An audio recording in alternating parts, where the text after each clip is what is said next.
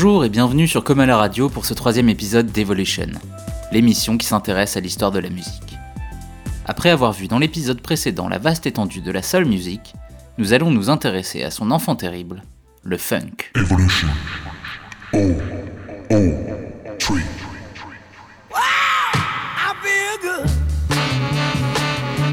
I knew that I wouldn't. I feel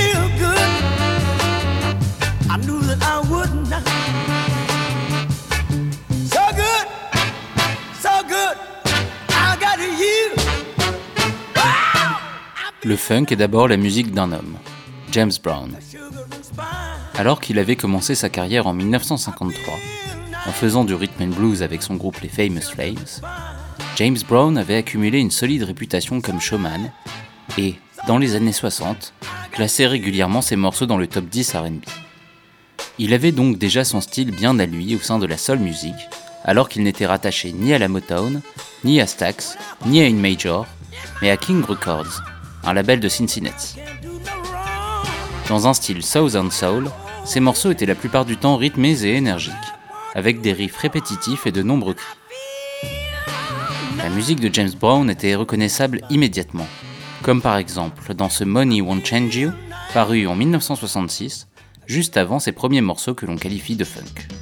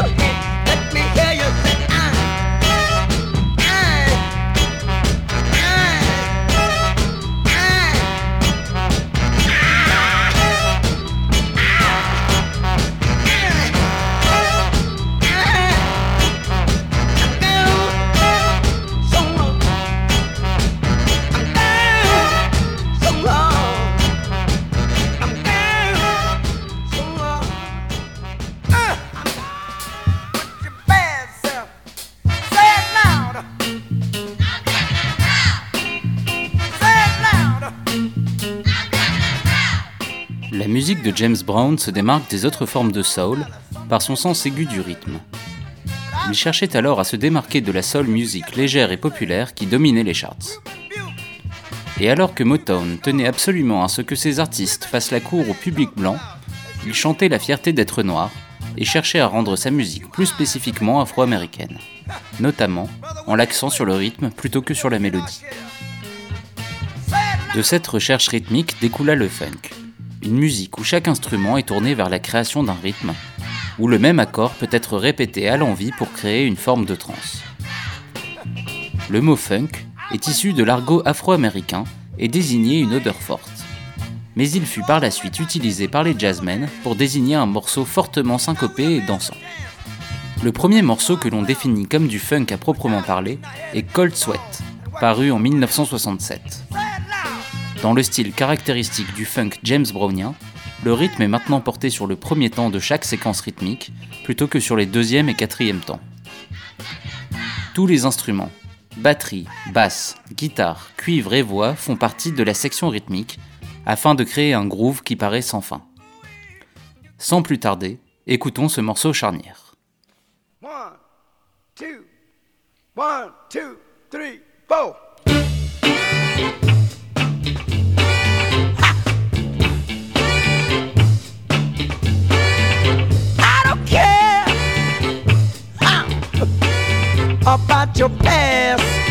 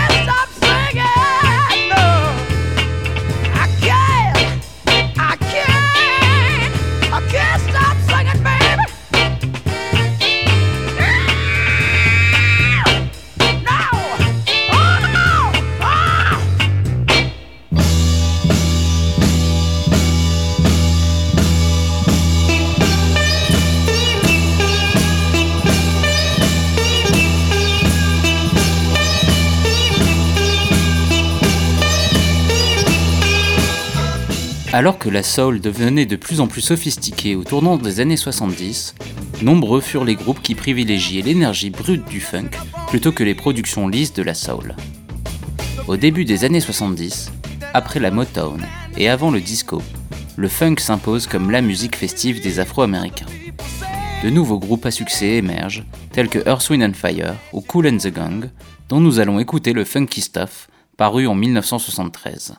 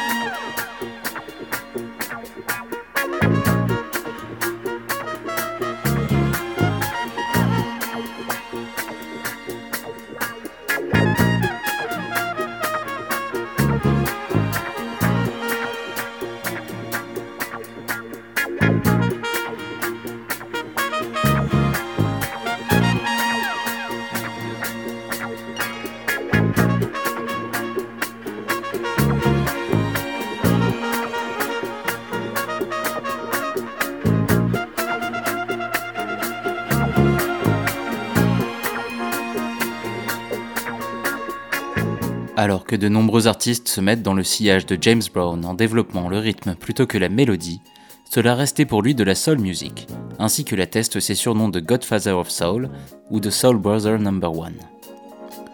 En réalité, les frontières entre funk et soul étaient plutôt poreuses, et de nombreux artistes soul se sont mis à adopter un son plus funky.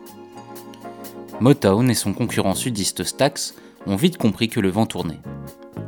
Les Temptations, les Hailey Brothers, Curtis Mayfield ou encore Stevie Wonder sortent tous des grands tubes funk dans les années 70. Même la star du rock David Bowie se risque au funk James Brownien avec son morceau Fame. Toute cette musique est alors considérée comme du RB, du rhythm and blues, c'est-à-dire de la musique destinée au marché afro-américain. Plus qu'un style, le funk est alors une attitude, celle d'accentuer le rythme et la répétition afin d'obtenir un son hypnotique plus proche de l'idée qu'ils se font de la musique africaine. Exemple ici avec le mégatube des Temptations, Papa Was a Rolling Stone, à la croisée de la soul et du funk. Sur presque 12 minutes, le producteur Norman Whitfield crée une atmosphère hypnotique, ce qui provoquera la colère des membres du groupe, estimant que leurs vocaux ne sont pas assez mis en avant.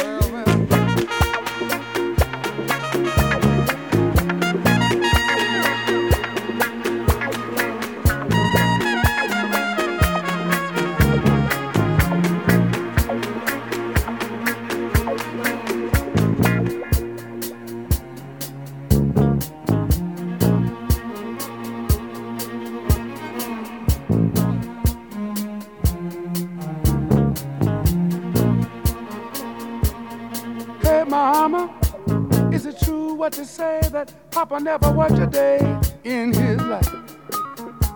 And mama, some bad talk going around town saying that Papa had three outside children and another wife. And that ain't right. Heard some talk about Papa doing some storefront preaching, talking about saving souls and all the time leeching,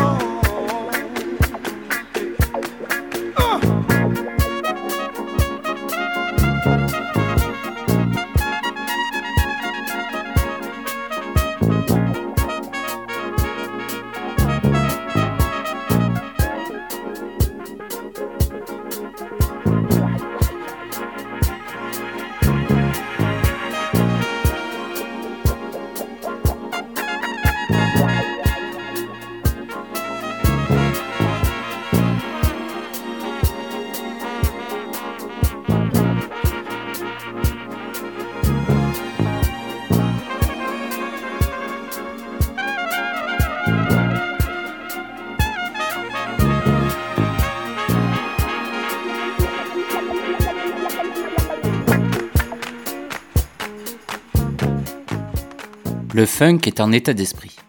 C'est pour ça que l'on peut qualifier de nombreuses musiques de funky, comme le disco, le hip-hop, la house ou la techno. Pour cela, il faut que le son soit répétitif, brut et énergique.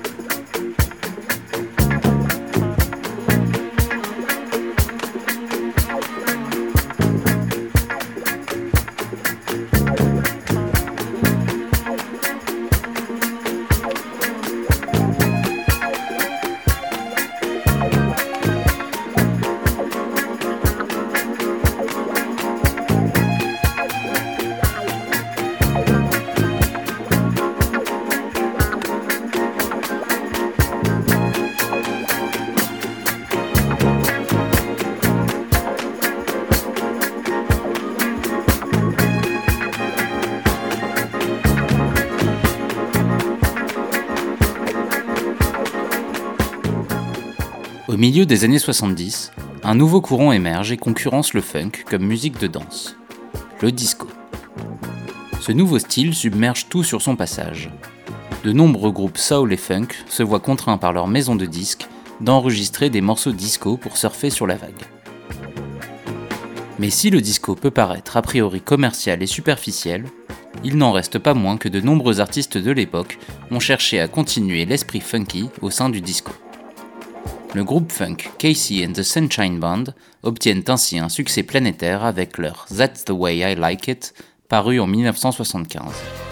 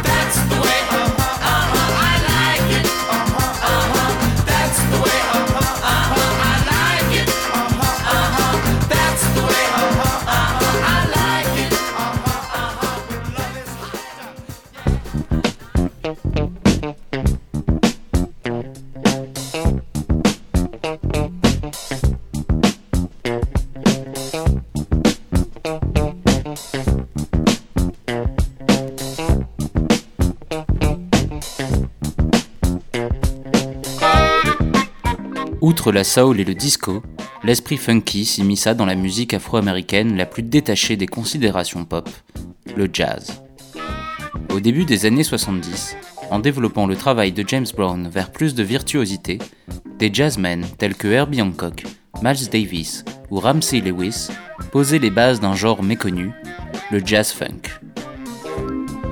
Cette fusion de la musique de danse la plus populaire de son temps et d'une musique alors jugée trop élitiste et expérimentale donnera naissance à quelques-uns des albums les plus avant-gardistes de l'époque.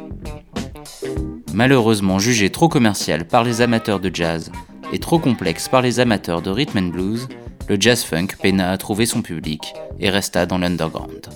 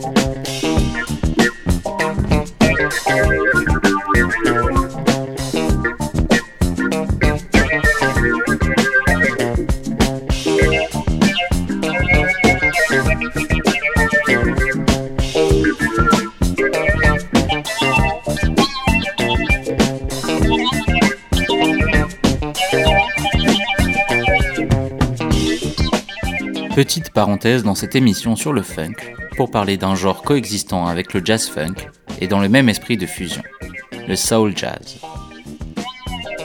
S'inspirant de la fusion jazz-funk, ce mélange de la suavité de la soul et de la virtuosité du jazz était la prolongation des morceaux de soul psychédélique d'Isaac Hayes ou Curtis Mayfield. Peu de gens étaient prêts à de telles fusions, et c'est finalement grâce aux producteurs de hip-hop qu'un certain culte est désormais voué à ces enregistrements underground que certains s'arrachent à prix d'or. En effet, en samplant extensivement le répertoire jazz-funk et soul jazz, le hip-hop suscita l'intérêt pour tout ce pan de la musique afro-américaine, jusqu'alors un peu mis de côté.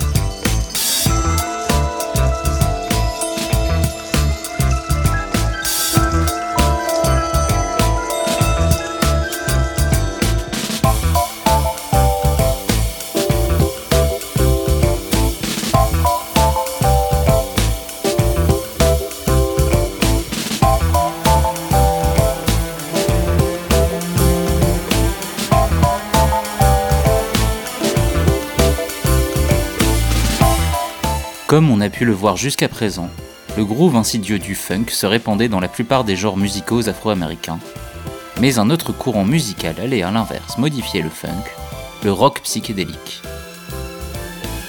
À la fin des années 60, des groupes pop-rock tels que les Beatles ou les Animals commencent à développer un son plus personnel, plus fou, plus libre, plus psychédélique. En 1969, à Woodstock, joue un groupe composé de noirs et de blancs, avec un son aussi bien influencé par le funk que le rock psyché, Sly and the Family Stone.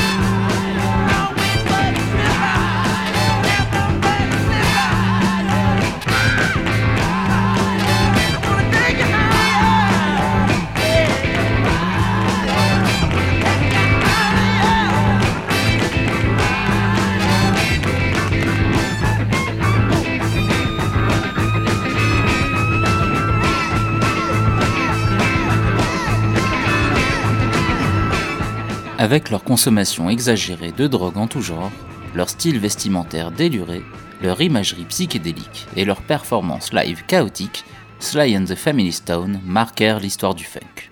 Cette version psychédélique du funk inspirera dans la foulée un petit producteur de soul de Détroit, George Clinton. Délaissant la soul, George Clinton devient le chef d'un ensemble composé de douzaines de musiciens et qu'on appelle le P-Funk. Il y a surtout d'un côté Funkadelic, plutôt influencé par le rock psychédélique de Sly and the Family Stone, et de l'autre Parliament, qui explorait un côté plus dansant et électronique. Les groupes de George Clinton ont dominé toute la scène funk de la deuxième moitié des années 70. Alors que beaucoup de musiciens funk s'étaient en quelque sorte vendus au disco, au hasard Cool and the Gang et Air Sweet on Fire, Parliament et Funkadelic développaient contre vents et marées un funk psychédélique et déluré. Bien que n'ayant eu qu'un faible succès commercial, comparativement à la vague disco, le son de George Clinton connaîtra une deuxième jeunesse avec des rappeurs et producteurs de hip-hop comme Dr. Dre, Snoop Dogg ou De La Soul. De même, l'esthétique afro-futuriste qu'il avait développée sera d'une grande influence dans l'électro et la techno de Détroit. Écoutons sans plus tarder le Getting to Know You de Parliament, paru en 1976.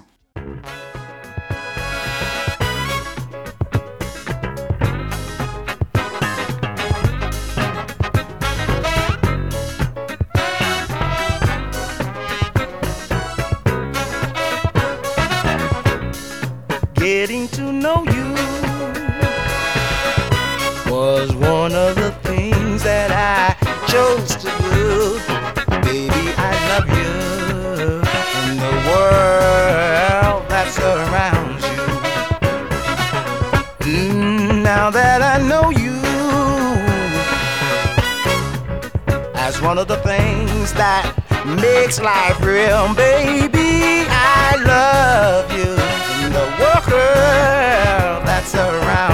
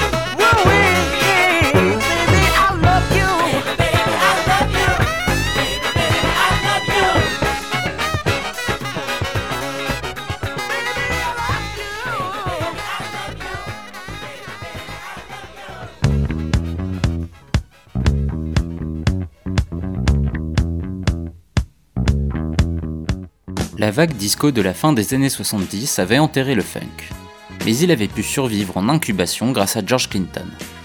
Et dès que le mouvement disco eut mauvaise réputation aux États-Unis, les artistes afro-américains se sont remis à faire des morceaux funky dans un style proche de celui du P-Funk. Michael Jackson, Prince ou encore Rick James développèrent une forme de funk pop et électronique qui supplanta directement le disco comme musique de danse populaire. Nommée parfois post-disco, électro-funk ou boogie, cette musique était, pour ses auteurs, tout simplement du funk. Cette version popisée du funk clintonesque a été par la suite d'une grande inspiration pour le hip-hop et la house, comme par exemple ce All This Love That I'm Giving de Gwen McCrae, samplé plus tard par le duo parisien de house Cassius.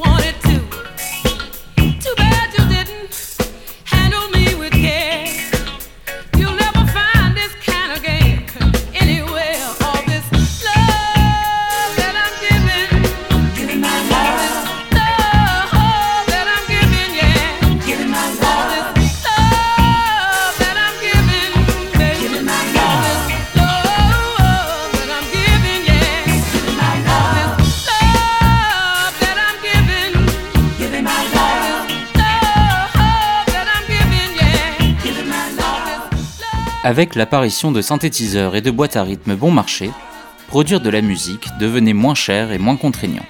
Et tout un tas de productions du début des années 80 cherchaient à utiliser du mieux possible ces nouvelles technologies.